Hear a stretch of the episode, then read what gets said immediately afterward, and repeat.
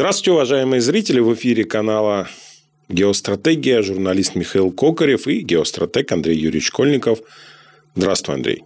День добрый. Андрей Юрьевич, хочется с тобой поговорить по поводу недавнего падения рубля по отношению к доллару и евро. Центробанк сразу побежал увеличивать ставку, хотя, мне кажется, есть и другие монетарные методы, тем более есть другие монетарные методы. Мы видели это в самом начале спецоперации. Что же происходит там?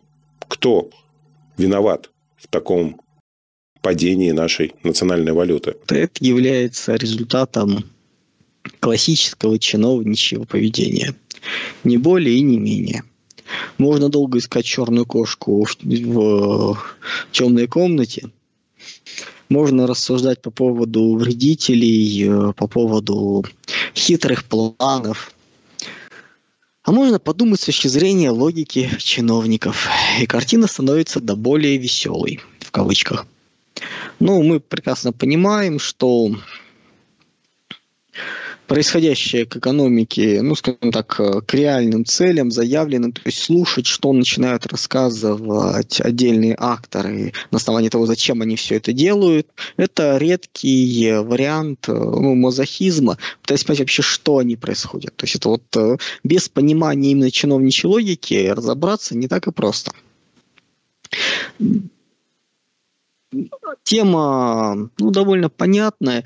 Ну, скажем так, просто я две недели был в отпуске, поэтому мы ее только сейчас поднимаем, поскольку ради нее прервать отпуск, выползать на территорию, где находится нормальный интернет и записывать было лень, в телеграм-канале я все это написал, то есть там как бы лучше всего отслеживать. Ну, давайте разберем, что у нас было. Был у нас, ну, то, что курс э, доллара будет расти, рубль будет ослабевать, это было понятно по одной простой причине. Если вы открываете возможность отдельным представителям западного бизнеса продать ну, практически за бесценок э, существующие здесь в, актив, в России активы, получить, называется, с овцы хоть шерсти клок, ну, поскольку есть вещи, когда нужно договариваться. Есть заводы, предприятия, которые можно просто отобрать, и ничего не будет. Ну, условно говоря, например, энерги... Э, в энергетическом секторе, как это было проведено с финской фортуной, когда у нее теплоэлектростанции э, отбирали, они никак не связаны с Западом. То есть ты в любой момент можешь э, прийти туда, поставить своего генерального директора, главного инженера, и все будет продолжать работать без каких-либо проблем. Ну, понятно, там э, финансового директора, главбуха, то есть такие вот вещи, безопасность, и все и никак не повлияется. А есть процессы, которые встроены в глобальные логистические цепочки, в глобальные технологические цепочки. И просто так, перехватив контроль, ты не запустишь предприятие. Тебе нужно, чтобы все равно было с некой доброй волей, чтобы потом не вылезли претензии. И фактически в этом случае плата за предприятие, то есть выкуп его, это является плата за то, что в будущем не будет претензий и не будет пакости. То есть это не реальная цена за актив. Это фактически откупные э, и плата за то, чтобы не было претензий в будущем. Причем это как ну, в разы меньше, то есть это может быть вот по очень э, такому чудному курсу, ну, практически там раз в 7-10 раз может быть меньше реальной стоимости. То есть вот за это плата идет. Фактически уходящий собственник э, гарантирует, что он не будет предъявлять в будущем претензий, и он хоть как-то будет э, поддерживать, то есть списывая все оставшиеся убытки. И под это дело, то есть абсолютно правильно и логично, дается возможность продать. Далее мы все понимаем, что продажи идут в рублях, и эти рубли нужно будет конвертировать в доллары и евро, чтобы вывести из страны. Но это, по-моему, логично. А вот тут начинается цирк. Поскольку все прекрасно понимают, что вроде как увеличения будет, но нет единого центра принятия решений по экономическим вопросам. То есть нет в стране человека, который там, или института, который отвечает за данный вопрос вот именно в таком виде. То есть этот вопрос нужно решать был на уровне Путина. Условно говоря, Центральный банк, Минфин, а, люди из администрации президента, отвечающие за финансовые вопросы, вплоть до там, помощника президента Орешкина, они должны были собраться определить некий консенсус и с этим консенсусом выйти на Путина и сказать, дорогой Владимир Владимирович, в ближайшие месяцы будет вот это, вот это и вот это. Будет давление на рубль. Поэтому необходимо вот 3-4 мероприятия, которые ну, можно сделать, варианты выбора. Потому что когда ты приходишь с одним вариантом, ты отправляешься обратно с аргументом «ты не подготовился». Когда ты приходишь с десятью вариантами, ты идешь туда же, и больше тебя не зовут. Ну, просто потому, что ты не можешь нормально прийти. Когда ты приходишь 3-4 варианта, основные, базовые, ключевые, из которых можно выбрать, и лицо, принимающее решение, выбирает, все нормально. Вот они должны были это сделать. Но никто из них не решился. Консенсуса, договоренности они не способны, каждый сам на себя дело тянет. А пойти наверх, они, каждый из них струсил. Поскольку это риски. Ты выходишь наверх без консенсуса без растягивания ответственности. Ты сам выходишь и говоришь, будут проблемы, и нужно сделать вот это. А что начинается дальше? А дальше все крупные, ну и самый понятный и четкий, ну как бы единственно ну, разумный э, вариант, э, простейший на самом деле вариант, это на время включения обязательной продажи выручки экспортерами. Просто для того, чтобы накопилось резервы валюты под вот это все. И все на несколько месяцев, недель, то есть в зависимости от того, сколько будут потребности более высокие. Но уровень принятия решения – это уровень здесь президента, это ручной уровень. Он нигде не прописан.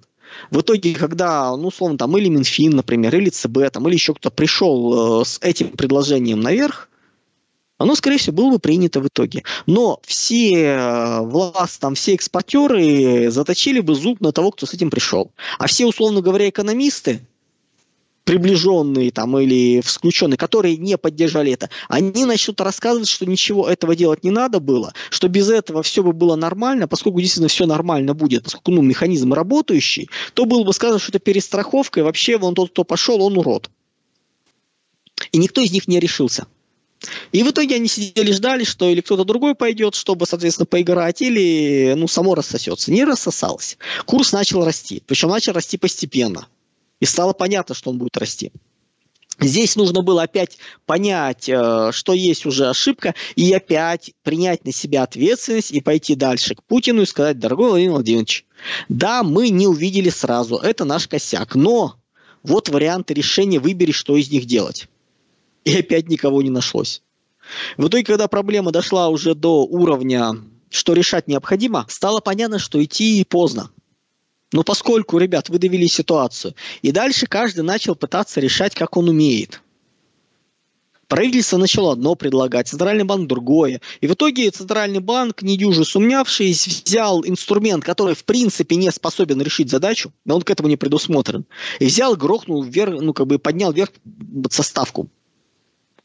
Причем, обратите внимание, в пресс-релизе курс указан второстепенным следствием из инфляции. То есть, грубо говоря, инфляции-то толком еще нет и не началась, но они уже начинают врубать экстренные меры, жесткие меры, которые, грубо говоря, ну, используются для тушения пожара.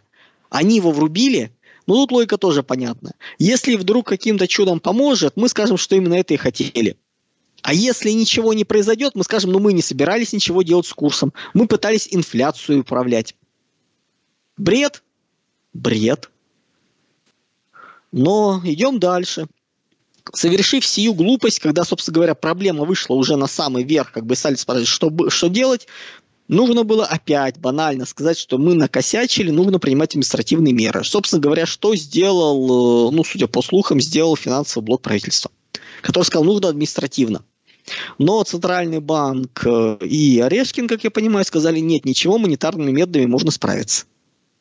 Ну, соответственно, теперь крайними будут эти двое. Центральный банк и администрация в виде там, советников, помощников, кто отвечает за финансовый блок. Вот, все, теперь смотрим. Если бы было принято решение об обязательной продаже, у нас бы сейчас курс э, евро-доллар улетел бы на нормальный уровень. Причем, я думаю, он бы вниз скакнул намного больше, чем нужно, поскольку это вводилось бы все резко, быстро, не продумано, мы бы 70 долларов, ну, рублей за доллар увидели, может и меньше, то есть просто ну, вот так бы качнуло маятник в обратную сторону, поскольку, ну, у нас по-другому не умеют аккуратно это все делать. Это надо считать, это надо смотреть, а тут, ну, тут экстренно бы делали. Этого не произошло, поэтому у нас сейчас курс, так как есть, через какое-то время проблемы никуда не денутся, они опять начнут накатываться, и тогда опять будет приниматься решение уже на верхнем уровне о введении обязательной продажи выручки. Ну и через какое-то время, после это будет введено, понятное дело, все нормализуется, стабилизируется, ставка учета пойдет обратно вниз. Во всем виноваты трусость и неумение договариваться. Никаких злых умыслов. Ну, давайте четко понимать, что если бы это был злой умысел, первое, что сейчас смотрят наверху, это наличие злого умысла. Найти на любого, кто там есть, папку, на то, чтобы посадить его на десятки лет, проблем нету. Любое подозрение на предательство, на злой умысел тут же выносится.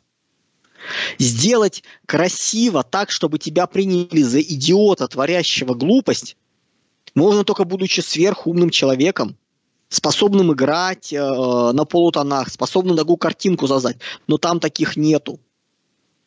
Поэтому, друзья, ну какой хитрый план? Какие, называется, попытки подставить и прочее? Обычное нежелание брать на себя ответственность. Непонимание. Плюс системная проблема – у нас многие вещи сейчас решаются на уровне, ну, то есть там, где нужно вводить ручное управление и решать им, а потом его институционализировать, что, собственно говоря, является опричниной э, в чистой воды. У нас э, его вводят временно, а дальше обратно возвращаются к принципам, подходам, которые есть, к работающим институтам. А так нельзя. То есть необходимо на уровне страны вводить единый э, орган, единую структуру, единое ответственное лицо, отвечающее за экономику, чтобы вопросы такого уровня административного пережатия потоков решал не лично Путин, а решалось это ниже. То есть нужно полномочия передавать кому-то одному, фиксировать эти полномочия. И вот тогда это может заработать. Пока это все безобразие, не имеющее отношения к реальности. Ну и, собственно говоря, эти люди четко показали, что они недоговороспособны, ну, то есть они между собой договориться не могут, что, конечно, для разделения интересов властей там и баланса это хорошо, но с точки зрения принятия быстрых и жестких решений это безобразие. Ну и все-таки, ну давайте не пытаться заниматься рассуждениями серии «Все вокруг предатели». Да нет. Просто люди не готовы брать на себя ответственность. В некоторых случаях это где-то хуже, где-то лучше. Вот, собственно говоря, и все. И никаких хитрых планов, никаких попыток напакостить, злых умыслов. Ну, друзья, ну, блин, вы о чем? Чиновники с своими подходами и принципами. Поэтому ждем сейчас цирк под названием Ой, когда весь этот маразм закончится, ну, то есть, грубо говоря, когда ситуация идет до, до понимания, что инструментами стандартными исправить ее нельзя, а ее нельзя исправить. Включаются нормальные, жесткие, правильные административные инструменты ограничения, ситуация начинает качать в разные стороны, потом устаканивается, ну и наблюдаем. Ну и, собственно говоря, ближайшие несколько месяцев э, лучше говорить как можно дальше от всякой волатильности и не пытаться, скажем так, играть, ну, если не будучи профессиональным спекулянтом, на этом все пытаться играть. Что с этими людьми можно сделать? Их можно уволить, их можно убрать. Ну, первое, могу сказать, что точно не нужно делать, не нужно менять их на крикливых дураков. Есть э, в политике, есть, грубо говоря, люди, занимающиеся процессами, управляющие, а есть уличные трибуны, которые лучше всех все знают, но почему-то как-то вот э, сделать так, чтобы встро... ну, как бы сломать систему под себя, встроиться, не смогли. Но амбиций и самомнения полно. Вот этих точно подпускать ни в коем разе нельзя. Лучше всего подпускать людей э, ну как? Первый, конечно, тест э, патриотичность, правильное восприятие и прочее, а дальше можно брать уже любого более-менее серьезного так состоявшегося профессионала в финансово-монетарных вопросах, ставить туда и хуже не будет. Будет даже только лучше, но начинать, конечно, нужно с э, наличия идеологических установок и правильного понимания. То есть, чтобы солнце не восходило в Вашингтоне и не надо было в течение дня несколько раз находить Вашингтон и молиться на него. Ну, или Лондон, или еще как-то. Нужна ротация, причем проблема еще в том, что нас очень любят говорить, э, ну, вот мечты, а поставьте нас министрами, дайте нам полномочия, мы все сделаем. Ни черта не сделают, э, не смогут, даже если искренне будут хотеть. Ну, про то, что большая часть и хотеть не будут, полностью удовлетворяться наличием своего лужка, на котором, собственно говоря, можно пастись, и заниматься всякими непотребствами, э, ну, что есть. Если мы говорим о системе, систему нужно менять более жестким вариантом. У нас есть по-хорошему три базовых варианта, которые нам доступны для смены.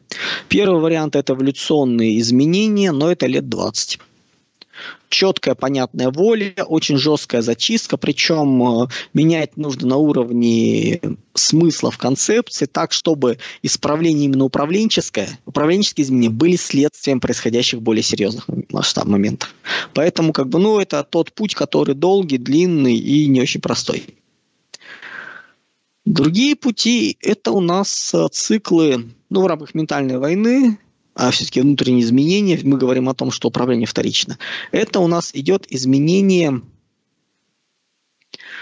ускоренное. Или это изменение на фоне внешнего противостояния внешних военных действий, ну, классическим примером такого является, я уже много раз говорил, это из последнего времени, это противостояние Ирана и Ирака. Ирано-Иракская война за, с 80 по 88 год, когда фактически за 7 лет, то есть, может, в конце уже были хвосты, э, Иран полностью перестроил внутреннюю культуру. Но есть еще механизм и изменений по другому принципу. Опять воля, жесткая воля, внутренний террор – это то что, у нас, то, что у нас известно как опричнина, и то, что очень многие искренне считают э, инструментом для будущего развития становления. В принципе, не понимая, что из себя это представляет. Но такой вариант тоже есть. Андрей Юрьевич, мы какое-то время с тобой говорили о либералах, которые засели во власти, но сейчас мы видим, что практически никаких движений не происходит. Не только либералы, но и, в принципе, вредители, как вот некоторые, наверное, вышеназванные персоны присутствуют. Когда же начнется чистка? Точнее, кто начнет чистку? Ведь мы... Ты как-то рассказывал, что э, придут определенным образом полковники на местах, которые начнут вычищать систему. Есть ли они, эти полковники, и будет ли чистка? Ну, быстрый, но относительно быстрый все-таки семилетний цикл изменений, он не, не самый быстрый, но быстрый все по сравнению с 20 годами.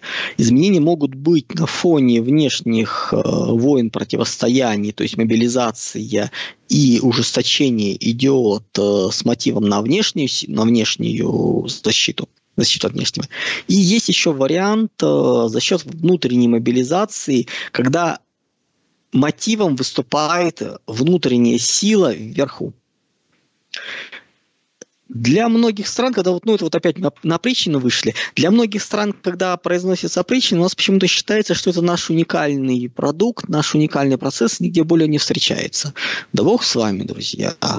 По-хорошему, что есть опричнина? Как это было исторически при Иване Грозном.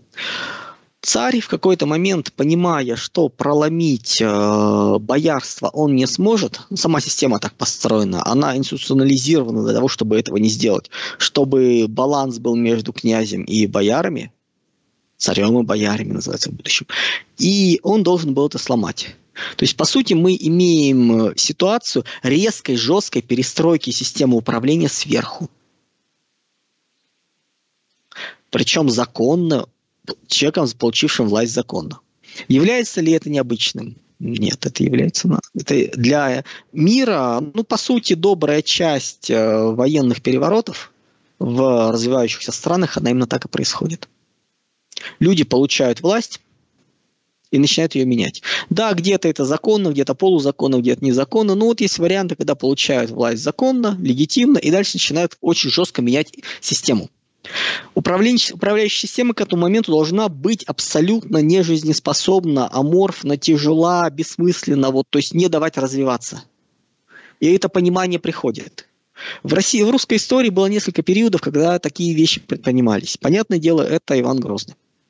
Следующий момент, который можно вспомнить, это Петр Первый. Он тоже очень жестко менял под свои взгляды, но если Иван Грозный, по крайней мере, это из внутреннего понимания, то Петр I копировал э, внешнее. Дальше мы можем неудачные попытки вспомнить э, Аракчеевщины при Александре Первом.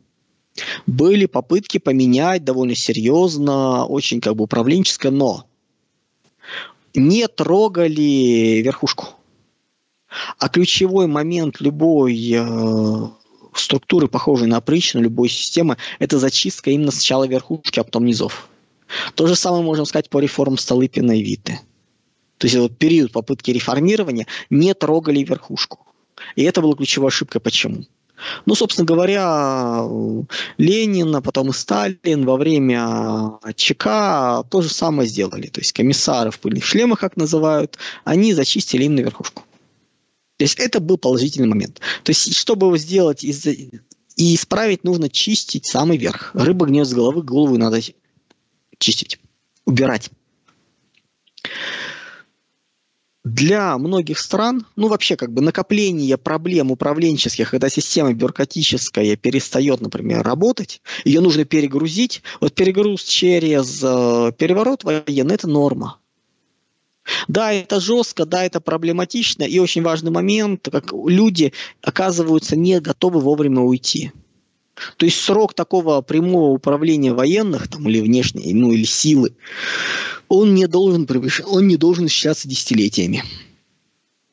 А люди, людям очень тяжело уйти от власти.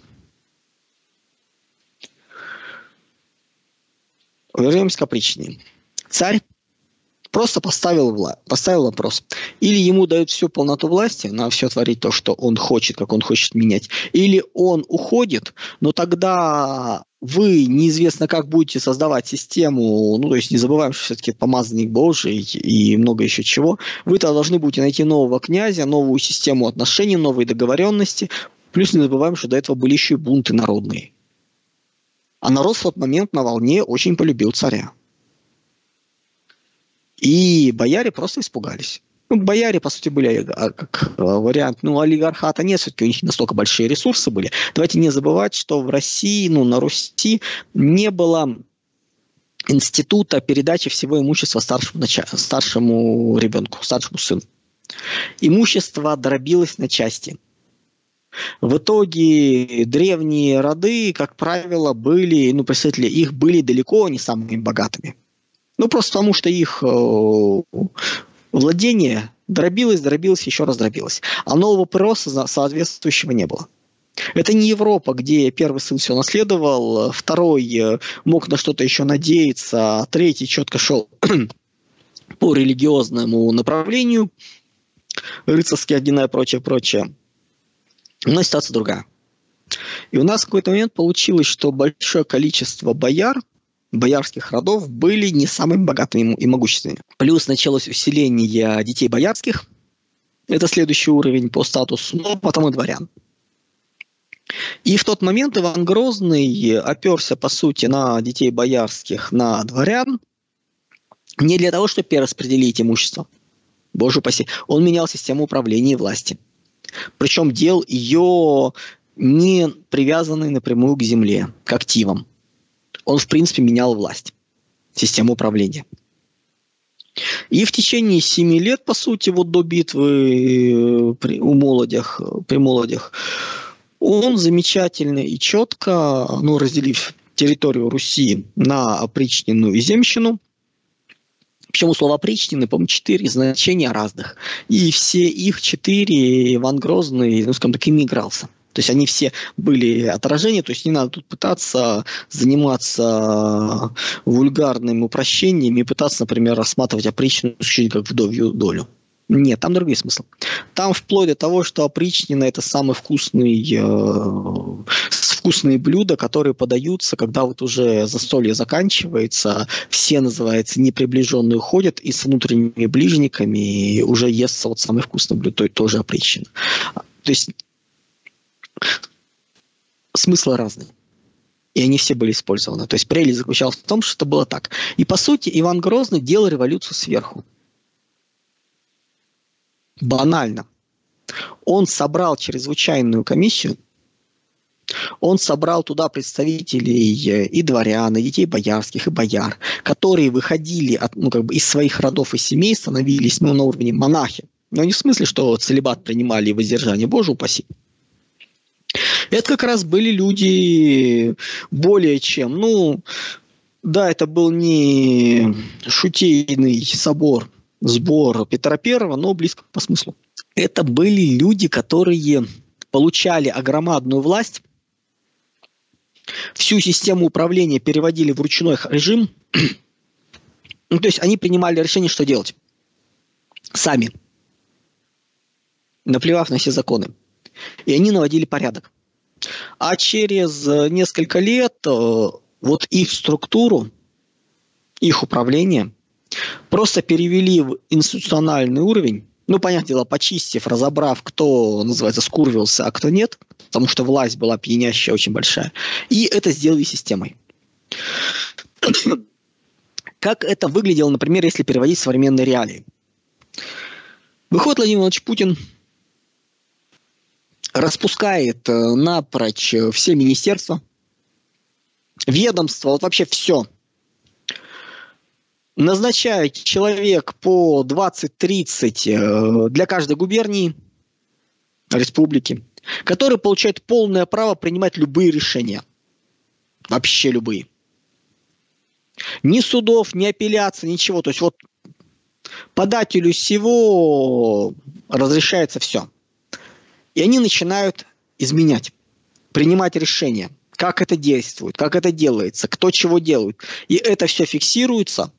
На основании этого создаются прецеденты, то есть расписывается, что можно, что нельзя, как это принимается. И потом это через какое-то время они становятся из э, таких комиссаров, превращаются там в министры, замминистры, там замгубернатора, губернаторы, и начинают действовать. То есть вот то, что они действовали раньше вживую, это все сужается до тех вещей, которые они делали, но это теперь прописывается по закону, и все остальное становится нельзя. Вот так бы выглядело опричнина сейчас. Законов нет, правил нет.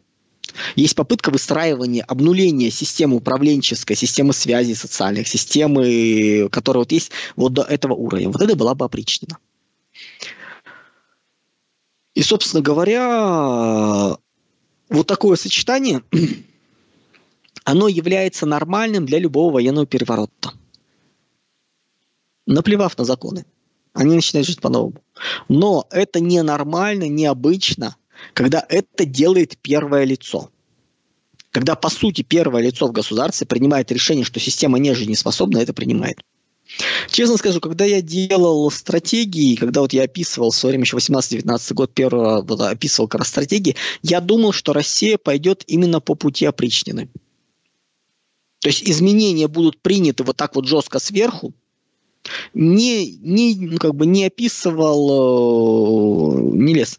То есть детально это все, ну вот это должно было было в наиболее вероятном варианте так. Это смотрелось более э, вероятным, более надежным, чем э, через внешнюю войну. Мы пошли другим путем. У нас сейчас тот же самый результат достигается через мобилизацию, через чрезвычайные полномочия, которые будут выдаваться во время военных действий с противником. Когда любое неправильно будет э, осуждаться. То есть не серии дали полную свободу и произошло сужение под конкретных людей. Условно говоря, матрица принятия решения конкретных опричников становится законами для всех остальных. То есть, грубо говоря, люди длинной воли, пассионарии – своими действиями формируют законы. Думалось, что это будет именно в таком духе. Мы пошли немного другим путем. Мы пошли путем через внешнее противостояние на его фоне, ну, зачищать лишнее. То есть не все разрушить и потом начать строить, а мы обрезаем то, что лишнее. То есть шаг за шагом через фильтры меняется изменение. То есть это более плавный, более мягкий, намного-много менее экстремальный вариант. Но, честно говоря, я ну, думал, что все-таки мы пойдем на именно опричный вариант. Сейчас мы понимаем, что, скорее всего, будет именно не опричный, это будет вариант через внешнее воздействие, ну, поэтому не так все и плохо. Логика в этом есть, но вариант именно такой перестройки, он уходит. Так что наблюдаем, смотрим. Не нужно ждать чудес. Не нужно мечтать о том, что сейчас придут откуда-то честные, замечательные люди и все, все поуправляют, все сделают. Нет, ситуация веселее. Но и ситуация реальнее. Механизм, который я сейчас описал, вот по-хорошему он не является уникальным. Перезагрузка ну, то есть, если мы говорим с точки зрения социологии, по Петериму Сорокину это называется отрицательный отбор,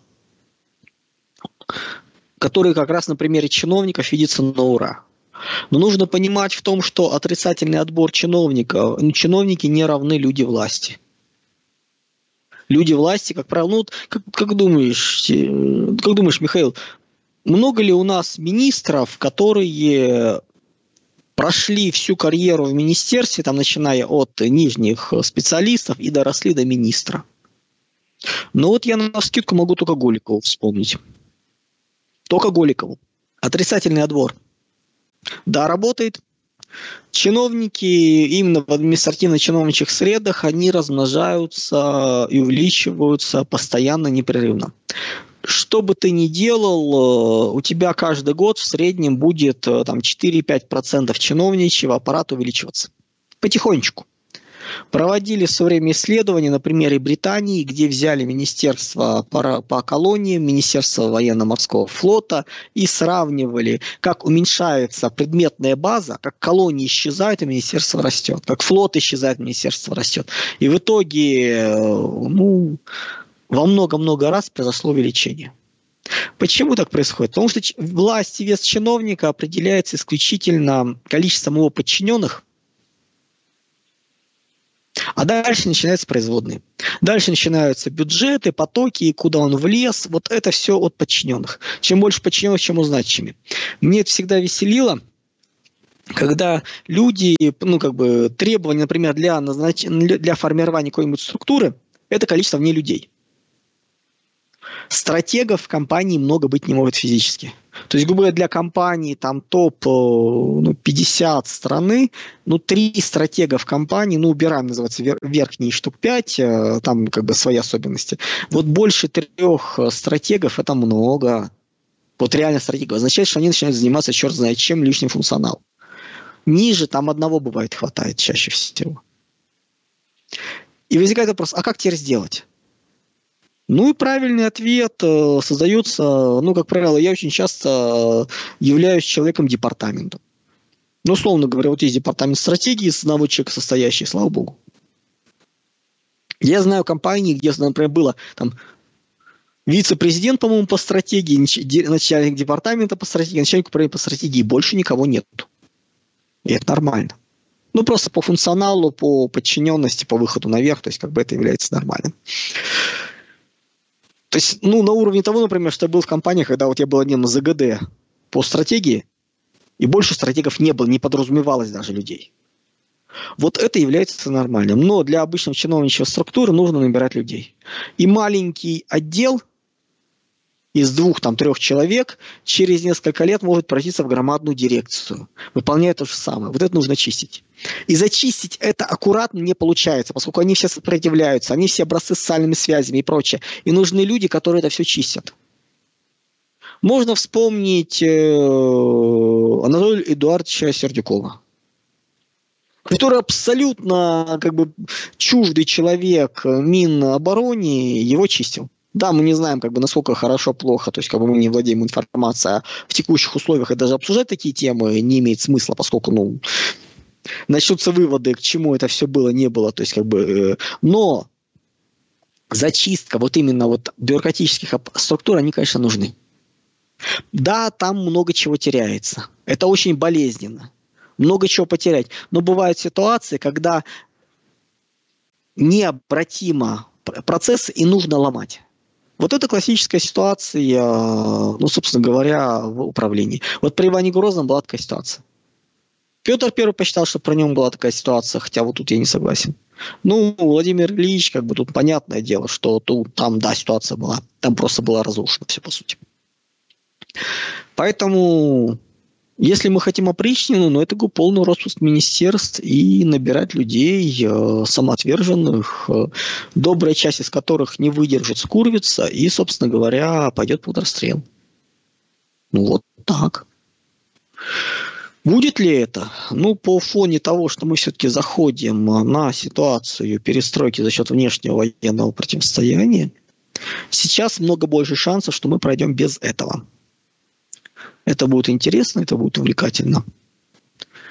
Вот так она и выглядит. Мифы про опричнины. Я думаю, в ближайшее время я несколько заметок сделаю на телеграм-канале. Так что там читайте. Проанализируем как раз, как это все дело выглядит.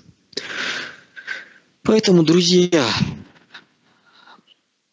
мы далеки от представления о том, что Набиулина – это инфернальное зло, хтоническое такое – нет, ну то, то, что она творит, э, это как бы никакого отношения не имеет к тому, что заявляется. То есть э, гасить э, курс э, падающий, поддерживать падающий курс рубля учетной ставкой, это бред тяжелый.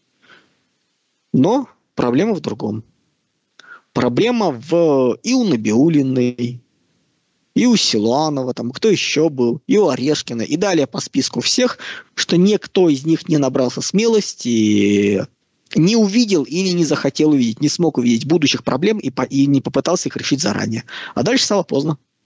Спасибо большое, Андрей Юрьевич. Спасибо зрителям за то, что смотрели. Те, кто хочет приобрести книги Андрея Юрьевича, ссылочка в описании. Обязательно заглядывайте, подписывайтесь, приобретайте книги. Ну, там, я не знаю, на самом деле, много ли вообще на Авроре осталось. Я год две недели, у меня не было в Москве, надо доехать, узнать, что есть.